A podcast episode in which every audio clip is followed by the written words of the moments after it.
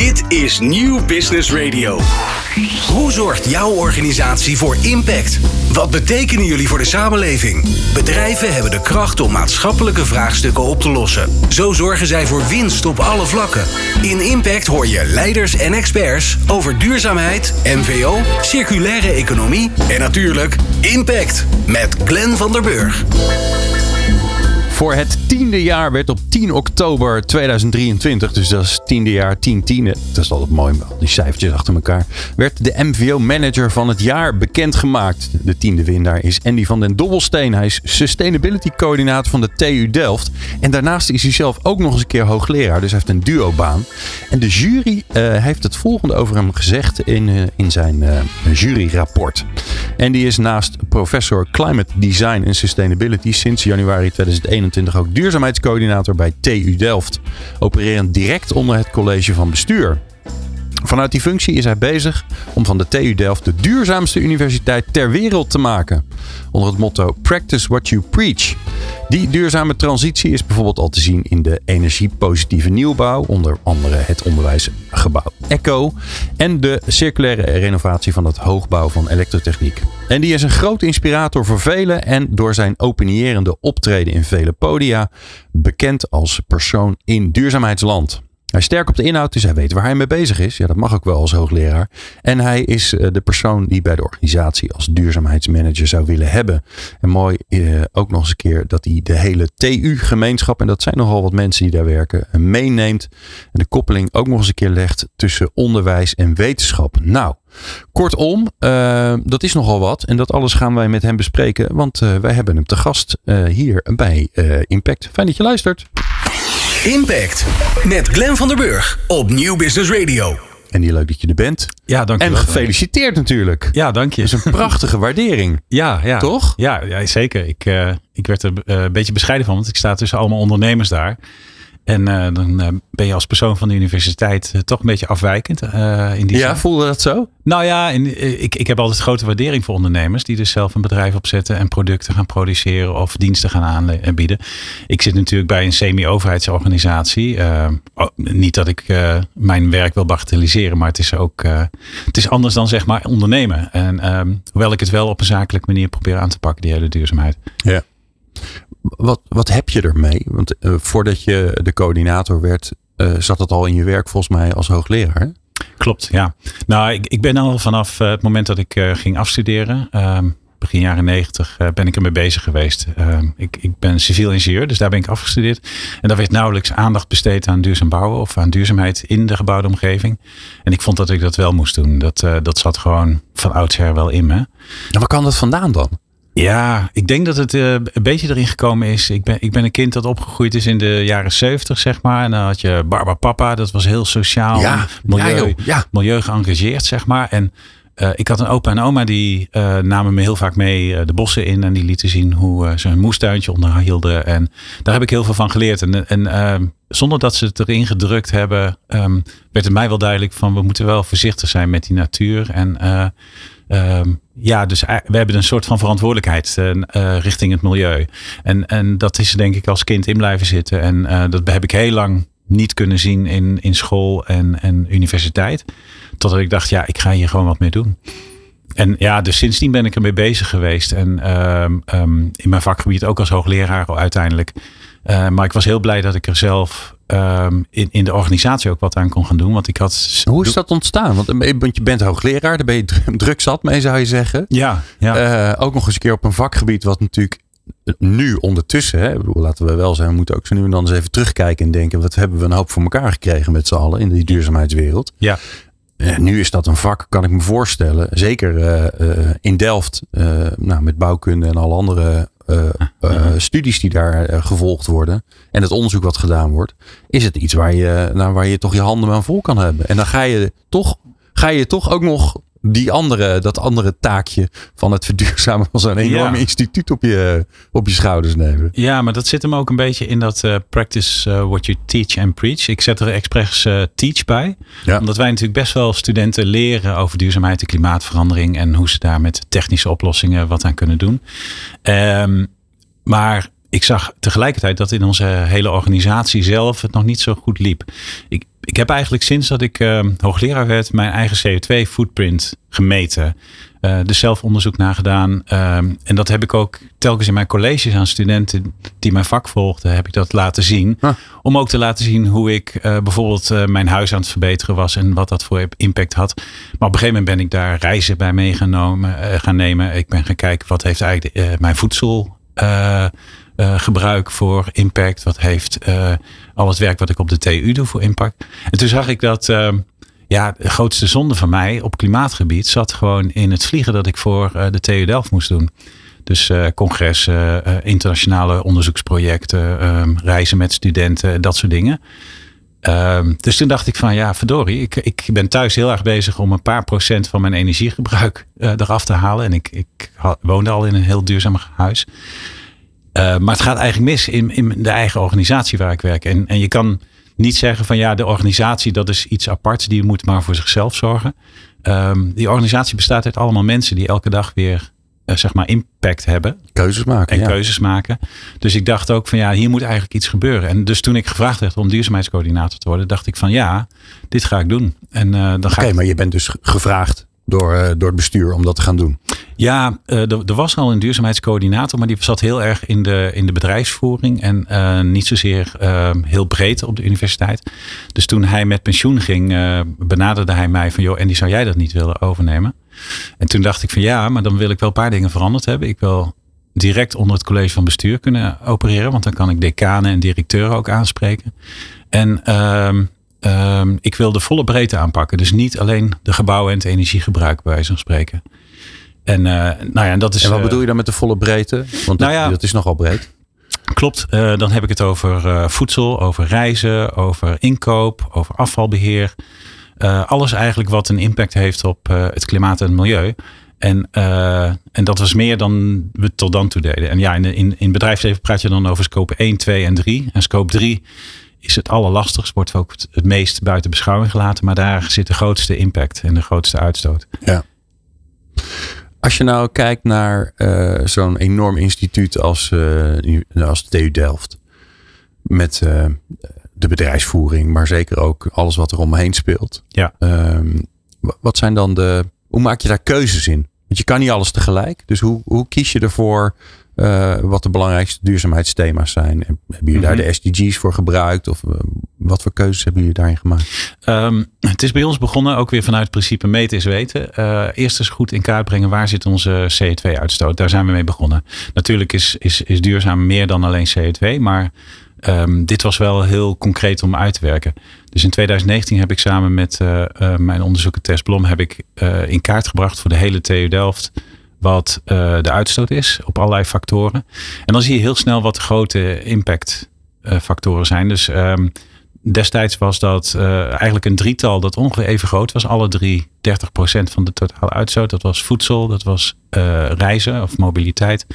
En dat was het gasgebruik voor de warmte op de campus. Um, elektriciteit kochten we al via, in van windparken. Dus dat volgens de berekeningen was dat nul CO2. Um, maar dan zag je dat die drie grote factoren iets speelden. En later pas hebben we in kaart kunnen brengen wat de inkoop voor impact heeft. Dus uh, alles van meubels, apparatuur, ja, ja. Uh, bouwmaterialen. En dat bleek in zijn geheel net zo groot te zijn als alles wat wij toen al in kaart hadden gebracht. Dus dat was ontzettend schrikken. Oh wauw. Ja. Oké, okay, dus die, die ja. 90% was eigenlijk 90% van 50%. Ja, precies. Ja, ja. ja, ja, ja. Dus uh, uh, weet je, en op het moment dat je dat inzicht hebt, kun je zeggen van nou, dit zijn de grote factoren waar we snel veel impact kunnen maken. Dus uh, wat betreft het energiegebruik zijn we nu, hebben we nu een geothermieboring gestart. de geothermie moet de warmte van het aardgas vervangen. Dus dat is een enorme klapper. Ehm, we zijn natuurlijk ons voedselbeleid gaan aanpassen naar veel meer plantaardig. Ehm, en dat scheelt ook de helft in die uitstoot. En we zijn nu het reisbeleid ook aan het pakken. Dus woon-werkverkeer uh, was eigenlijk altijd heel gunstig geregeld voor mensen met een auto. Dat zijn we nu aan het omgooien naar OV en, en fietsen bijvoorbeeld. En internationaal reizen, mijn grote zonde destijds. daarvan hebben we regels opgesteld, ook voor binnen Europa. Dat, dat je op korte afstanden eigenlijk niet meer mag vliegen.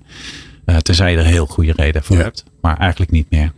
Maar je, je springt alweer naar de oplossing. Dat is mooi natuurlijk. dat is, uh, dat, maar uiteindelijk dat, is het dat even duidelijk te maken gebeuren. dat je dus op die impact... Uh, dus je kan kiezen zeg maar op waar je de grootste impact ja. hebt. En, en, en hoe, hoe maak je die keuze? Want ik snap het, je gaat het meten. Dan denk je, nou hier zitten de grote dingen. Ehm, maar je kiest voor CO2 wat je kunt meten. Je hebt natuurlijk nog veel meer duurzaamheidsthema's. Je kunt het over biodiversiteit hebben. Je kunt het over de plek in, in de Delftse samenleving hebben. Je kunt het over je, je, je impact als uh, uh, onderwijs- en onderzoeksinstituut zelf hebben. En wat ja. je hebt, dan wordt het nog groter. Ja. Ja. Hoe, hoe kies je daarin? Um, nou ja, ik, ik ben wat dat betreft misschien heel naïef, maar wel uh, zo ambitieus mogelijk erin gedoken dat ik vond dat alles aangepakt moest worden. Uh, dat kan ik natuurlijk niet in mijn eentje. De, dus ik heb toen ik aangesteld werd meteen mensen om me heen verzameld die ook iets wilden doen in die richting. En um, het voordeel van een technische universiteit is dat je een, een hoop technische disciplines hebt waar mensen uh, bijvoorbeeld van uh, vervoer wat weten, of van bouwen, of van uh, installaties. En die kan je dus eigenlijk in teams zetten die specifiek daarmee aan de gang gaan. Ja. En um, dus op die manier zijn we, had ik twaalf themateams. Uh, en dan moet je denken aan mobiliteit, aan ICT, aan voedsel, aan uh, bouw en renovatie. En zo had ik dus, uh, en, en daar zaten zowel academici in met kennis van zaken als ondersteuners, ondersteuners die zeg maar in de praktijk het ook moesten uitvoeren. En een ja, ja, de collega's van facilities, van gebouwenbeheer, Precies. van ja, enzovoort. Inderdaad, ja. ja. ja. En dat bleek heel goed te werken, want die samen waar ze, zijn ze dus gaan zoeken naar oplossingen onder mijn leiding. En um, elk van die thema's heeft dus een soort van werkplan, zou je kunnen zeggen, gekregen. Of een actieplan. En, uh, en dat is uitgewerkt in, in uh, wat ik dan noem het Vision, Ambition en Action Plan voor de TU. En dat is dan weer door het college van bestuur goedgekeurd en later ook. ja, want dat zei je helemaal aan het begin. Hè? Er waren een aantal dingen die ik, die ik anders wilde dan dat mijn voorganger deed. En een van die dingen was dat ik rechtstreeks onder het college van bestuur zou vallen. Ja. wat maakt dat uit? Het maakt, uh, ja, dat klinkt heel gek, maar het, het, ik, het maakt heel erg veel uit omdat ik op gelijk niveau met decanen en directeuren kan gaan praten. En um, op het moment dat ik onder een dienst zou vallen met die functie, wat bij de voorganger eigenlijk zo was, ja, dan kun je binnen die dienst wel een potje berekenen, maar eigenlijk ook niet echt, want die, hij zat niet eens in het uh, managementteam zeg maar, van, uh, van de vastgoedorganisatie. Ja, ja dan, dan kom je niet zo ver, heb ik het idee. En, en nu was het al heel snel dat um, ik was eigenlijk voor duurzaamheid de spreekbuis van het uh, college van bestuur. Nou ja, je hebt Marien van der Meer hier. Uh, uh, ja, in een, andere, in een andere podcast gesproken, Precies. zeker. Ga die ook vooral, vooral luisteren. Verandergasten, bijzonder leuk. Ja, zeker. Ja. ja. Maar zij is eigenlijk mijn directe baas. En, um, en met haar ben ik dus heel erg aan het 1-2'en over het duurzaamheidsbeleid. En um, en zij kan op een gegeven moment gewoon zeggen: jongens, dit gaan we gewoon doen. En dan ben ik in feite uh, degene die daar met de zweep overheen mag of met de wortel ervoor. Ja. Dus uh, nou, dat werkt heel goed. Ja, en dus hoe stom het ook klinkt, hè, want vaak is het zo dat uh, wij als, ik zeg maar even als Nederlands, maar misschien hebben we, hebben we als mensheid er gewoon last van, hebben toch vaak zoiets van: ja, maar je ligt eraan wie jij bent en die als persoon. En dan maakt het toch niet zoveel uit waar je waar je zit en hoe je, hoe, je, hoe je functietitel is en welk niveau je zit. Maar dat maakt dus wel zeker wel degelijk uit. Ja, en je hebt beide nodig. Hè. Je hebt uh, top-down ondersteuning nodig. En dat is bij ons op de TU heel goed geregeld. Uh, uh, Bottom-up gebeurt sowieso al hè, vanuit de studenten, vanuit uh, mensen die op de werkvloer bezig zijn en zien dat er echt wat anders moet. Um, heel vaak is een beetje, het, uh, dat is bekende verhaal, maar het middelmanagement dat gewend is te werken volgens bepaalde patronen en, en methodes. Dat, daar, dat, daar ligt meestal de grootste worsteling om, om die mee te krijgen. Maar daar zijn we nu van, van boven en van onder zeg maar, mee bezig om ja. beleid daarin aan te passen. Wat ik zo wel interessant vind, waar ik graag met je over verder praat, is juist die die, dat gebubbel van onderaf. Uh, want al die studenten, maar zeker ook jouw, jouw collega, hoogleraren, universitair docenten. Ja, die, die geven ook duurzaamheid in het vak wat zij geven. Ja. En dan als ze dan om zich heen kijken, kan ik me voorstellen, als het dan wat ze vertellen niet klopt met de plek waar ze zijn. Ja, dan, dan, dan krijg je initiatieven, dan krijg je ideeën, krijg je irritaties. Ik ben zo benieuwd hoe je daarmee omgaat. En dat hoor je straks. Wat is jouw impact? Met Glenn van der Burg. En die van den Dobbelsteen te gast. Uh, van de TU Delft. Winnaar van de MVO Manager van het jaar 2023. De tiende uh, winnaar.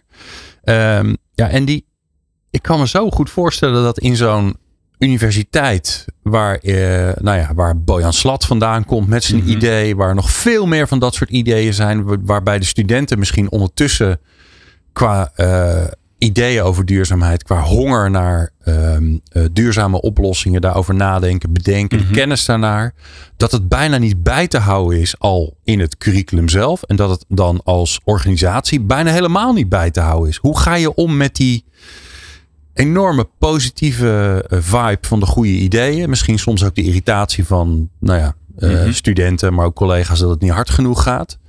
Eh, hoe, hoe, hoe, breng, hoe kanaliseer je dat een beetje? Ehm, ja, er gebeurt al heel veel. Dat wat jij zegt, hè, we hebben bijvoorbeeld die Dream Teams die allemaal op duurzaamheidsthema's zitten. hè. De, de Solar Challenge is net geweest in Australië. Eh, we hebben de Solar Decathlon voor duurzame huizen. Er worden eh, gewerkt aan eh, waterstofauto's, et cetera. En eigenlijk zijn dat extra-curriculaire activiteiten, zoals we dat noemen. Dus dat valt buiten het reguliere onderwijsprogramma. Ja. Maar het is natuurlijk super dat studenten dit soort projecten doen. Ehm, even los van feit dat dat, dat dat projecten zijn waar ze het allermeeste van leren. maar juist omdat ze eh, hun theorie moeten toepassen in een praktisch eh, ontwerp. Ehm, maar ehm, hoe kanaliseer je het? Ja, kijk, wij, wij eh, proberen onderwijs en onderzoek ook aan te pakken op het gebied van duurzaamheid. Onderwijs moet ik zeggen, dat, dat is natuurlijk, dat gaat al decennia lang vaak in vakken die decennia lang ook weinig veranderen. En dan zijn er natuurlijk vakken die wat meer meegaan met wat in de, in, de, in de markt op dit moment eh, aan het ontwikkelen is. En ehm, eh, het is soms best lastig om bij docenten die er al decennia werken, om zeg maar hun vakken enigszins aan te passen, zodat ze wat meer aandacht besteden aan duurzaamheid. Daar ligt op dit moment een grote worsteling, maar we hebben in kaart gebracht ehm, eh, van al onze vakken eigenlijk op de campus. Eh, in hoeverre daar nou duurzaamheid en klimaat een rol in speelt of niet. En wij zijn nu met alle opleidingsdirecteuren aan het spreken om, eh, om in ieder geval een basis te leggen in, in het eh, bacheloronderwijs. Zodat elke student die bij ons begint, en of je nou de master doet of niet en bij de bachelor ophoudt, dat je wel de basiskennis meeneemt die wij vinden dat je als ingenieur moet hebben. Dus dat proberen we heel sterk te sturen. Ehm, ja, en voor de rest, er zijn ontzettend veel enthousiaste eh, studenten en docenten die met goede ideeën komen. En die hebben we natuurlijk zoveel mogelijk meegenomen in ons actieplan. En eh, daarmee zijn we ook eh, rond de campus gegaan om met iedereen te praten, ook om kritiek op te halen. En dat heeft eigenlijk geleid tot veel meer be- nog betere plannen, zeg maar. Ja. Dus je kan het kanaliseren, maar je kan ook zeg maar ehm, alle goede ideeën op je af laten komen en dat proberen mee te nemen in de, in de plannen. Ehm, waarbij we dan natuurlijk keuzes moeten maken waar, zetten, waar schuiven we bijvoorbeeld geld voor opzij, eh, omdat het een grote Ja. impact gaat hebben. Hoe, hoe zorg je ervoor dat, eh, dat de motivatie blijft bij iedereen? Want je kunt niet alles. Mhm. Dat is onmogelijk. Zeker niet als je zoveel eh, slimme, initiatiefrijke mensen hebt rondlopen. Dan moeten er belachelijk veel meer ideeën zijn dan, dan dat je ermee Ja. aan de slag kan. Ehm, eh, dus soms zullen er onderdelen, ik noem maar iets geks. Bijvoorbeeld, dat blijf ik altijd interessant vinden dat daar discussies over blijven. De wegwerpbekertjes. Ja. Ehm, eh, is het nou wel of niet eh, beter om een zelf een, een, een mok mee te nemen die je dan zelf afwast? Ja of nee? Mhm. Ik kan me voorstellen dat zoiets, dat je, dat je dan bijvoorbeeld denkt, nou weet je, die laten we nog even, want daar hebben we nu gewoon geen tijd en energie voor. Als voorbeeld. Ja, ja. Ehm, maar het is wel iets wat mensen elke dag tegenkomen. Ja. En waar ze Ja. elke dag weer van denken, waarom is het nou nog niet geregeld? Ja, precies. Dus hoe communiceer je nou over dat soort dingen, zodat mensen denken, oké, nou weet je, ik snap het. Ja, ja. Dit staat Toevallig is het iets wat we al wel geregeld hebben. En, en juist om, eh, omdat het heel zichtbaar is. Ehm, als ik kijk naar CO2-uitstootreductie, dan valt, vallen dit soort maatregelen wel mee. Hè? Dus eh, eh, Je bedoelt, eigenlijk de impact is relatief. is, is, eh, die is er wel. En, en zeker in, eh, in de zin van afvalproductie. Hè? Want wij hadden miljoenen bekertjes koffie die we elk jaar weer eh, produceerden.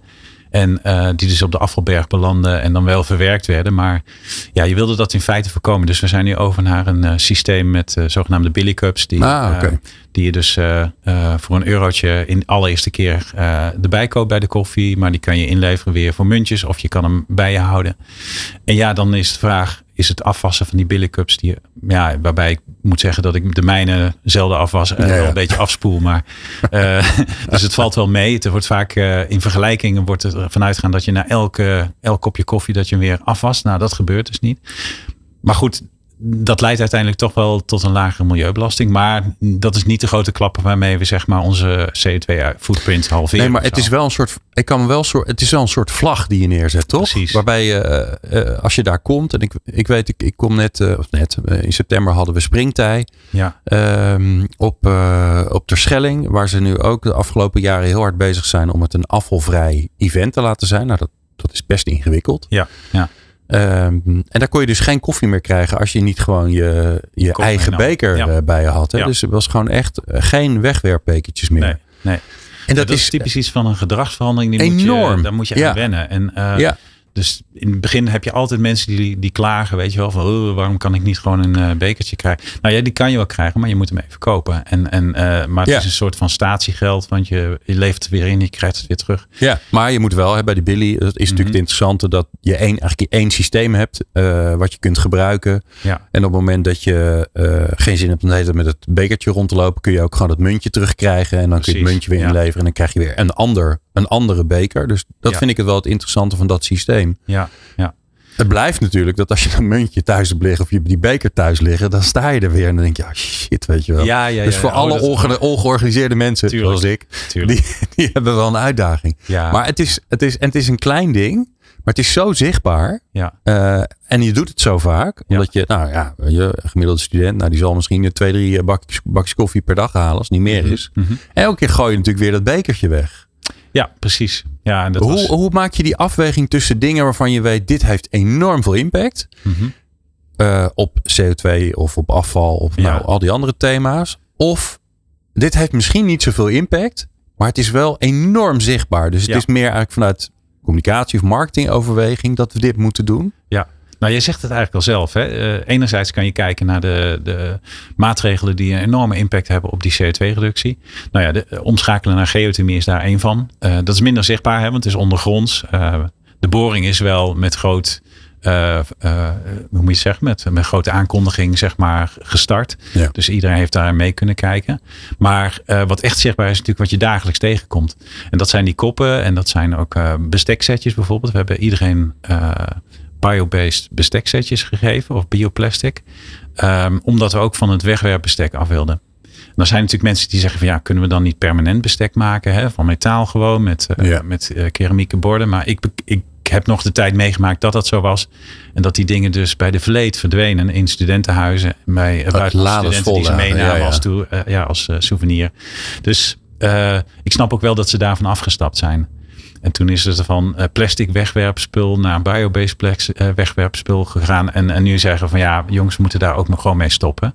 Eh, dus we gaan steeds meer naar dingen die je zelf moet meenemen. Ja, neem het gewoon En mee. die besteksetjes kun je daarvoor gebruiken, bijvoorbeeld.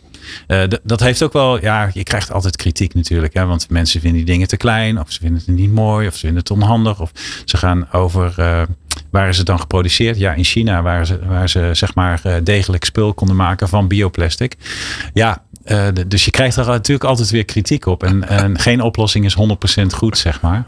Ehm, maar het Hoe is ga je daarmee om? Want dat heb je natuurlijk ook, hè, dat je. ehm, eh, iedereen vindt ondertussen ergens wat van. Hè, dat het Mhm. ook een beetje, nou ja, misschien heeft het altijd al in de cultuur gezeten, maar de laatste tijd ventileert ook nog eens een keer Tuurlijk, iedereen die, ja, ieder- ja. die meningen. Ehm, en vaak gaat het dan eh, over inderdaad de, de kleine dingen en niet over de grote stap die je dan aan het eind zet. Ja, Eh, uiteindelijk is alles suboptimaal, zou je kunnen zeggen. ja, ja. Want waar is het geproduceerd? En nou kan het er niet. Ja, natuurlijk, alles kan anders. Maar Ja, ja, het is een beetje zoals je de, de vegetariër beschuldigen dat hij nog een eh, leren riem heeft, bijvoorbeeld. Hè? Dat idee, ja. Kijk, het gaat natuurlijk om de grote beweging die je maakt. En, en dit is een soort cultuuromslag die we aan het doen zijn. We gaan van wegwerprommel gaan we naar spul dat je gewoon eigenlijk altijd zelf bij je moet hebben, waar je zelf verantwoordelijk voor bent. En heb je het niet, dan koop je het even. Of je Ja. het. We hebben tegenwoordig ook in de vending machines hebben eh, bekertjes staan. Dus als gasten komen en die willen koffie tappen, nou dan nemen ze een bekertje voor een euro uit zo'n vending machine. Ja. Nou, prima. En Dat is gewoon een kwestie van wennen. En de volgende keer ben ik die van, oh, ik neem mijn eigen bekertje gewoon mee. Nou, ik denk los daarvan dat we nog betere bekertjes kunnen ontwerpen die iets platter zijn en makkelijker in je werktas passen, zeg maar. Dus dat is ook nog een doel. Opvouwbaar bekertje. Ja.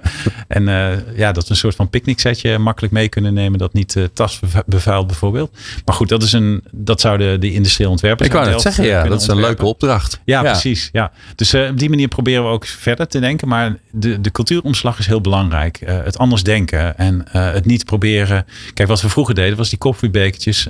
eerste stap oh ja, die moeten we misschien maar apart gaan inzamelen. Dus toen kwamen er van die plastic bakken waar al die bekertjes in pasten. En dan werden dat ingezameld en dan werd het ergens anders in Nederland uh, tot toiletpapier verwerkt, geloof ik. En uh, nou ja, dat was een suboptimale oplossing. ga je een slechte oplossingen, ga je iets minder slecht proberen te maken. Nou ja, nu proberen we naar een, uh, een volledig goed systeem, een circulair systeem te gaan. Ook in de inkoop van allerlei spullen en dergelijke. Ja. Um, wat overigens daar heel belangrijk bij is, dat wil ik ook wel even vertellen, is dat um, het anders nadenken over geld is ook heel belangrijk. Um, hoe het ook wenden of keer, op dit moment het economisch, economisch systeem helpt eigenlijk niet met het kiezen voor duurzame oplossingen. Want uh, ja, de toch wel vaak gesubsidieerde, niet duurzame oplossingen, die winnen het altijd in kosten. Die zijn massa geproduceerd. Die winnen het altijd van de wat duurzamere oplossingen met, uh, met bio-based materialen bijvoorbeeld. Of, ja. Nou ja, wat wij hebben gezegd, wij moeten toe naar een systeem van total cost of ownership. Nou, dat kennen veel ondernemers. Dat, dat je de totale levensduurkosten meeneemt van een product. Uh, en dus langer kijkt dan alleen maar een paar jaar. Uh, en het tweede is dat we een CO2-prijs erin meenemen. Dus wij noemen dat TCO2. Dus uh, Total Cost of Ownership met een CO2-prijs. Um, ehm, waarbij we dus van elk elke afweging die we maken ook kijken, uh, wat is nou de CO2-footprint van de oplossingen die we vergelijken. Uh, dat maakt de vergelijking al heel anders. Want als je dat vertaalt dan in kosten, en wij gebruiken op dit moment 150 euro per ton, dat is, eigenlijk gaan we dat binnenkort weer omhoog uh, stoppen, want de marktprijs in Europa is nu al tegen de 100, 100 euro. Um, maar dat scheelt in ieder geval dat mensen iets anders gaan nadenken. En het heeft ook een voordeel dat wij moeten onze leveranciers of uh, partners moeten wij ook bevragen van joh, wat is jullie CO2 footprint nou van dat product? Ja. Of van de dienst die je levert. En uh, die weten dat vaak niet. Uh, maar dan zeg je, nou, ga het maar regelen. Ga het maar onderzoeken. En ga maar met je eigen producenten praten. Dus je ziet langzaam een soort van golf de, de keten opgaan. Van mensen die daar steeds serieuzer en, en, um, ja, in, in meer detail informatie van moeten hebben. Ja. En, en dat helpt heel erg. En mijn redenering is ook, als wij nu niet investeren in een CO2-arme oplossing, dan moeten we dat uiteindelijk in 2030, hè, waar onze doelen liggen, uh, moeten wij dat alsnog gaan compenseren. En dat kost ook geld. En dat wordt naarmate we vooruitschuiven steeds en steeds duurder, die compensatie in 2030. Dus, uh, dus je kan gewoon kiezen. Of je doet nu een niet duurzame oplossing en je moet dan straks, ik weet niet hoeveel betalen om het te gaan compenseren. Of uh, je doet het nu in één keer goed en dan bespaar je dat later weer. Ja, en eigenlijk uh, neem je inderdaad kosten, uh, kosten mee die je in de toekomst toch wel gaat krijgen. Precies. De, ja. Nou ja, er, er, is al een CO2-prijs in Europa, die zal alleen maar gaan stijgen. Dat, daar is iedereen het wel over eens. Ja. En wat ik wel interessant daaraan vind, hè, zoals jij het vertelt, zijn banken dat natuurlijk ook aan het meenemen. En zijn verzekeraars dat aan het meenemen. Dus het, is een, het, is een, het wordt een Misschien zit het nog niet helemaal in ons financieel systeem, mhm. maar het begint er wel al in te komen, omdat we al uh, weten dat het in de toekomst wel betaald zal moeten Precies, gaan worden. Ja. En um, ja, dan krijg je inderdaad dus dat er andere besluiten worden genomen. Ja. Um, ik, ik, wil even naar jou, uh, Andy, naar jouw rol mm -hmm. in dit geheel. Hoe, hoe zou je die omschrijven? Want je, je, nou, jullie, het is een hele grote organisatie waar heel veel mensen werken, waar heel veel mensen studeren, waar heel veel mensen onderzoek doen. Mm -hmm. En jij bent één mens. En ja. als ik het goed begrijp, heb je daar toch wel geteld twee dagen per week voor om dit allemaal even te fixen. nou, Precies, dat, dat is onmogelijk natuurlijk. Nou, klopt. En het kost uiteindelijk wel meer tijd, maar ik doe dat uh, met alle liefde en plezier. Maar ik heb natuurlijk wel een team om me heen. Ik heb een kernteam van mensen die uh, met mij er flink achteraan zitten. En daarnaast dus, uh, um, wat, wat goed heeft gewerkt, is dat wij in, op elke faculteit en elke ondersteunende dienst hebben we lo local sustainability coordinators aangewezen. En uh, die gaan eigenlijk aan de slag namens hun decaan of hun directeur. Hè. Een decaan is, uh, laten we zeggen, de leidinggevende van de faculteiten. En de directeur van de ondersteunende diensten.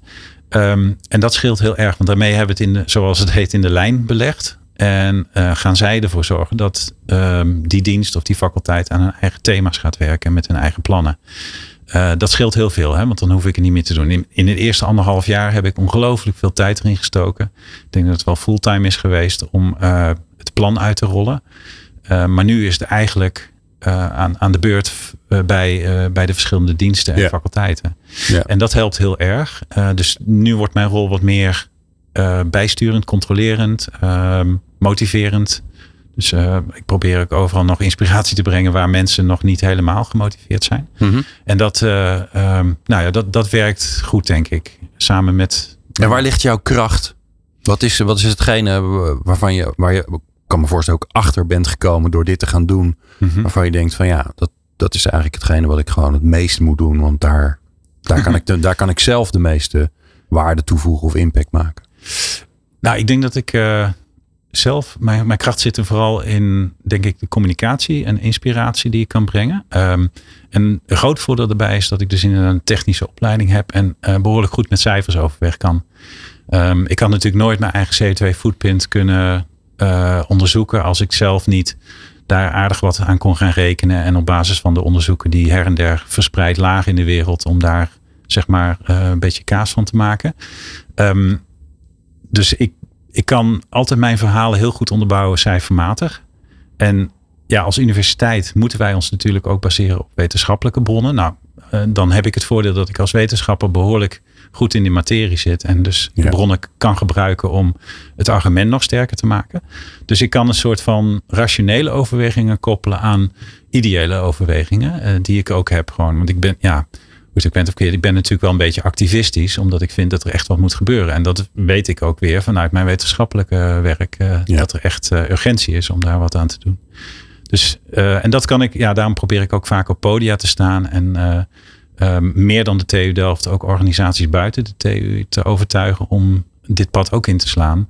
En ik hoor altijd dat, dat dat wel overtuigend is en dat mensen daardoor geïnspireerd raken. Nou ja, dat, dat hoop ik dus ook te kunnen blijven doen. Ja.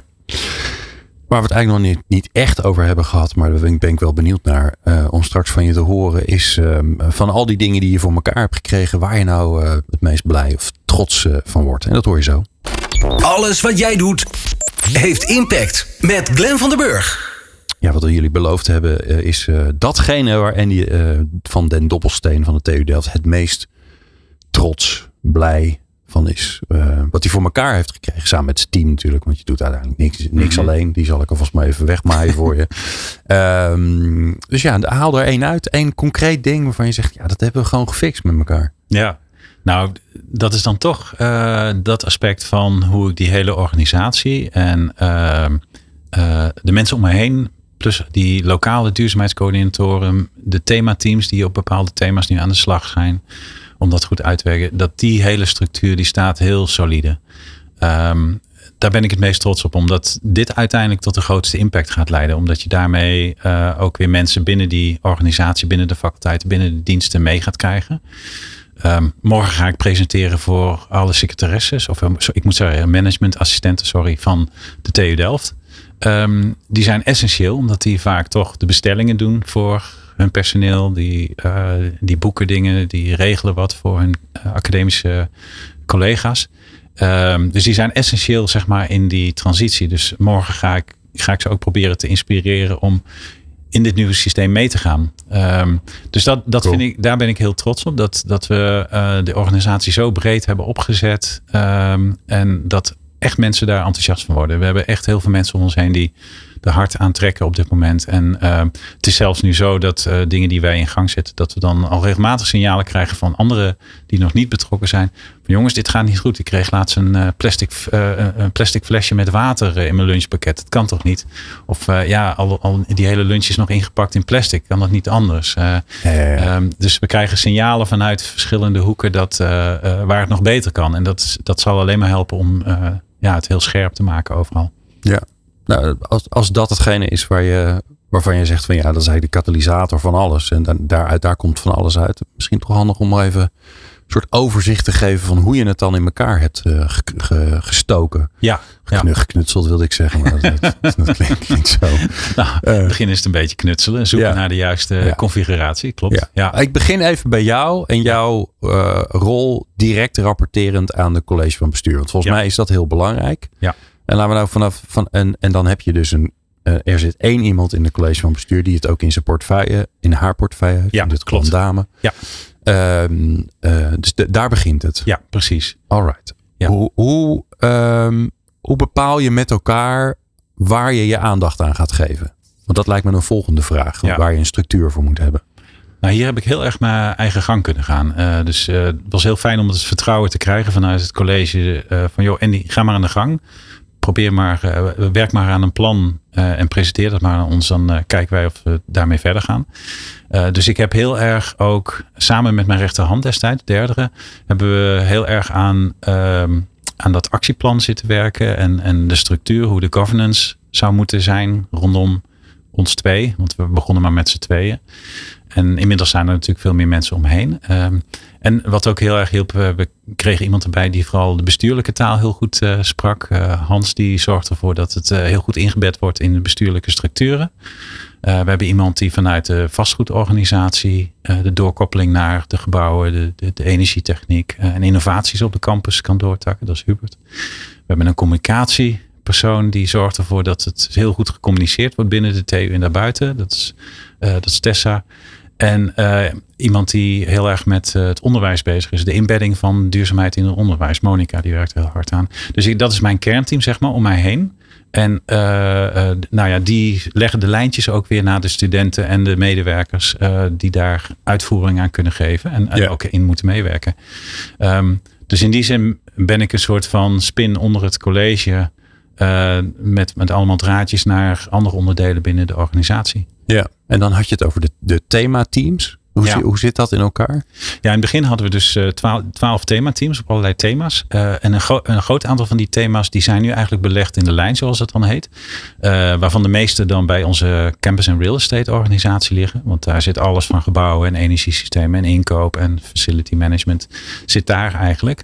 Ehm, maar die hebben nu de opdracht om dat in hun eigen organisatie te realiseren. Dus daar hebben we geen Ja. themateams meer voor nodig. Het themateam is er eigenlijk om het thema uit te werken. Precies. Een plan Ja. te maken. Waar, waar, wat, welke doelen willen we bepalen? Precies, het themateam dat heeft eigenlijk eh, gezorgd voor een hoofdstuk binnen ons actieplan. eh, waarin dus de, de ideeën voor dat specifieke thema waren uitgewerkt. En daarna hebben die ook nog uitgewerkt in projectvoorstellen met een begroting erbij. En op basis daarvan heeft het college ook weer geld opzij gezet voor die verduurzaming tot 2030. Ehm, dus eh, sommige themateams zijn daarmee overbodig geworden. Maar we hebben nog van die overkoepelende, een paar, die nog wel bezig zijn. En dat is bijvoorbeeld voor de monitoring en rapportages. We zijn nu allemaal bezig met die CSRD. eh, omschakeling, de, Ja, de Sustainable niet? Development. Ja. Ja. wie niet inderdaad. Hè? Dus ehm, dat proberen we nu ook heel goed in te bedden, zodat we ook heel goed monitoren op alle aspecten en daarop kunnen bijsturen. Daar is nog een team mee bezig. En eh, mobiliteit is er ook nog eentje.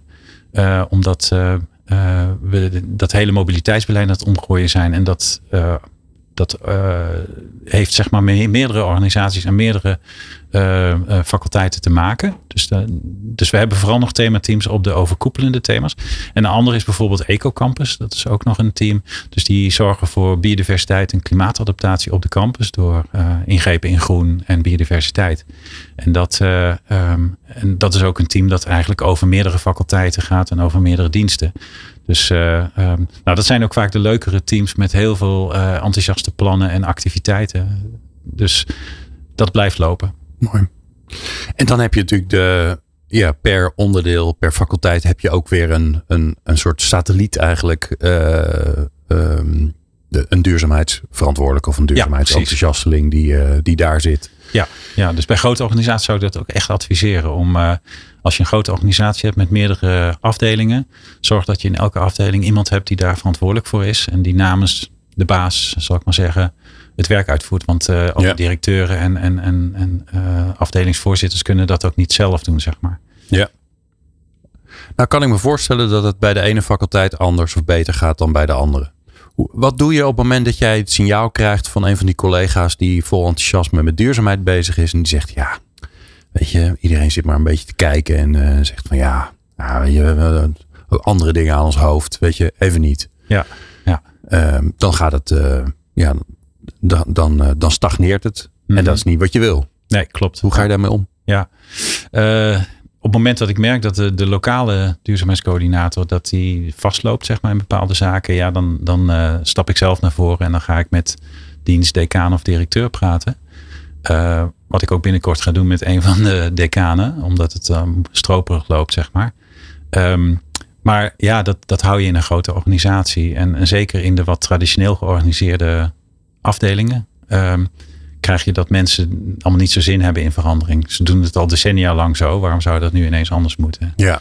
En sommigen zien het nog een beetje als een modegil, weet je wel. Dat je met duurzaamheid bezig bent. En uh, nou, dat proberen we toch echt wel uh, dan, dan moeten we een beetje gaan forceren. En dan heb ik natuurlijk het college achter me, die daar ook uh, wat over te zeggen heeft. Uh, maar ik moet zeggen, dit, dit komt echt bijna niet meer voor. Want uh, iedereen die in de wetenschap zit, die weet, dit is echt heel hard ja. nodig. En het zou, het zou heel hypocriet zijn als wij dat wel aan onze studenten proberen te leren en naar buiten toe roepen. Maar vervolgens zelf op onze eigen campus niet doen. Dus ja. belangrijk. Wat. Um, um zo toch, ja, je wordt niet voor niks uh, MVO-manager van het jaar. Dan doe je iets gewoon hartstikke goed. Uh, zo simpel dan zit het nou eenmaal. Dus we, we, fijn om van je te leren. Wat vind je zelf nog ingewikkeld? Waar, wat vind je zelf een, nog een, een taai, taai thema of een, een taai onderdeel van, ja, van de transitie die je door probeert te maken? Op dit moment zijn denk ik twee dingen die de meeste aandacht vragen. Uh, het ene heeft te maken met misschien technische vragen en ook financieel. Wij hebben natuurlijk een hoop oude gebouwen. De meeste zijn van rond 1970 op onze campus. Die moeten allemaal gerenoveerd worden. En het, het, probleem is enerzijds financieel dat je als organisatie niet in één keer al het geld op tafel hebt liggen om dat te doen. ook met onze TCO2-methode zal er toch uiteindelijk eerst een zak met geld moeten zijn om daar te kunnen investeren. Um, en het is ook een logistiek probleem. Um, we weten in heel Nederland dat uh, de bouw onder druk staat. Dat er eigenlijk te weinig bouwers zijn, te weinig installateurs. Ja. Dus om dat georganiseerd te krijgen op tijd uh, is, is heel ingewikkeld. Um, en dan moeten ook keuzes gemaakt worden. Hè. Gaan we eerst voor die nieuwbouw die super duurzaam is? Of gaan wij toch een paar oude gebouwen flink aanpakken eerst? Uh, dus dat is een worsteling. het tweede heeft te maken gewoon toch met het aspect wat we in Delft minder hard uh, onderzoeken gedragsverandering. En, en uh, dus de sociale kant van, van duurzaamheid. En uh, het meekrijgen men, van mensen ook in oplossingen die minder makkelijk zijn. Kijk, iedereen is voor energiebesparing, iedereen is voor duurzaam bouwen, circulaire producten inkopen. Prima, vindt iedereen fantastisch. Ja. Maar op het moment dat je zegt, we gaan het e-, voedselpatroon aanpakken en we gaan het reisgedrag aanpakken dan doet dat bij sommige mensen pijn. Ja. Die zijn ja, gewend dat ja. ze gewoon voluit uh, kunnen gaan zoals ze altijd deden. Ja, op het moment dat je comfort moet gaan inleveren of je moet uh, inderdaad, uh, nou, wat ik een tijdje heb gehad bij een eerste elektrische auto die nog niet zo heel ver kon, dat je echt moet gaan nadenken van waar moet ik heen en hoe ga ik dat dan doen? En, Mhm. en dat ding reed maar 200 kilometer op stroom. Uh, ja, als je dan heen en weer naar Amsterdam moet, dan red je het net wel of net niet. Dus dan moet je tussendoor laden. Moet je allemaal Ja. rekening houden in je agenda. Dan wordt het ingewikkeld. En Ja. dan wordt het ook, Ja. uh, ja, dan gaat het niet vanzelf. Klopt. Ehm, Nee, dus je moet goede alternatieven bieden die ook eigenlijk makkelijker zijn dan de huidige oplossing. En dat is natuurlijk uh, dat is de truc om die te vinden. En dat is ook niet altijd makkelijk. Maar zoals wij nu ons uh, woon-werkverkeer proberen aan te pakken. Hè, door een uh, regeling voor fietsers en wandelaars. Want er zijn ook mensen die op loopafstand van de universiteit zitten. Die worden eigenlijk benadeeld altijd. Die krijgen nooit enige vergoeding voor het feit dat zij verhuisd zijn naar naast de deur, bij wijze van spreken. ja, ja, ja. En dat gaat nu veranderen. Um, uh, en autoverkeer wordt ook aangepakt. Want uh, er wordt verwacht dat je echt alleen maar naar de campus komt met de auto als je daar hele goede redenen voor hebt. Uh, en dat kan een aantal redenen zijn. Ja. En die proberen we dan natuurlijk te stimuleren om naar elektrisch vervoer te gaan. Um, en er komt een, uh, een regeling voor OV-kaarten. Dus mensen kunnen kiezen of ze een uh, wandel- of fietsvergoeding krijgen. Of dat ze een OV-kaart kiezen, afhankelijk van waar je woont natuurlijk. Ja. En uh, nou ja, dat, dus dat, daarmee wordt het alternatief vaak aantrekkelijker gemaakt. En uh, dat, dat helpt heel erg. En wat betreft voedsel, dat was ook uh, natuurlijk, um, daar, daar zijn we eigenlijk mee begonnen. Ben ik ook wel trots op, mag ik ook wel zeggen. Dat wij echt naar uh, een, een vooral vlees en zuivel gebaseerd aanbod in de kantines en de restaurants. Dat wij nu naar veel meer plantaardig gaan. Naar een, een wetenschappelijk onderbouwde bouwd dieet. Met waar nog maar heel weinig dierlijke producten in zitten. Dat wordt zeg maar de inkoop voor het voedsel. En um, en waarom werkt dat goed? Omdat ehm, alle kantines, restaurants uh, zijn gewoon heel hard hun best gaan doen om hele goede, uh, lekker eten aan te bieden. Zonder al, uh, al dat vlees en, en, en de kaas die we vroeger hadden, zeg maar. Ja. En, dat, en dat is denk ik waarom mensen het toch wel helemaal oké okay vinden. Enige uitdaging die nog eens zit, is dat voedsel dan vaak wel iets duurder is. Omdat de, de duurzame alternatieven dus wat duurder zijn. Maar die proberen we nu ook te tweaken met zeg maar het bijfinancieren van de, goedko van de, van de duurzamere oplossingen. Ja, want ook daarvoor geldt natuurlijk dat in de vleesvarianten zit de CO2 niet meegenomen. Precies. Eigenlijk betalen we niet de echte prijs. Nee. Ja. Nee, inderdaad. Nou, kortom, um, als jij nou uh, uh, collega bent van Andy en je bent toevallig uh, zit je in de gedragsverandering ergens op een andere universiteit, dan kun, je, kun je je vinger opsteken en dan zullen we wel even een linkje leggen tussen jou en tussen Andy. Andy, dankjewel. We ja, dan, uren. dan wil ik bijdragen aan de universiteit, universiteit met technische oplossingen. Kijk, hè? Dus dan kijk, elkaar ja, heel goed. Ach, het wordt één grote, één grote fijne feestelijke samen, samenwerking. En die bijzonder dank, leuk met je te praten. Ehm, we hadden nog uren voor uren door kunnen praten, maar ja, de tijd is op een gegeven moment uh, een beperkende factor bij ons in ieder geval. Ja. Uh, maar dat zorgt er ook weer dat we het lekker scherp blijven houden. Dankjewel en uh, nou, geniet van het, het komende jaar waarin je de beste MVO-manager van Nederland bent. En dan kom je vast nog wel eens een keertje langs bij Impact. Dat hoop ik zeker. Dankjewel, Colin. Jij natuurlijk dankjewel voor het luisteren naar deze aflevering. Meer luisteren, nou dan weet je waar je moet zijn. Meer afleveringen van Impact vind je op impact.radio. Of via podcastkanalen als Spotify, Duke of Apple Podcast.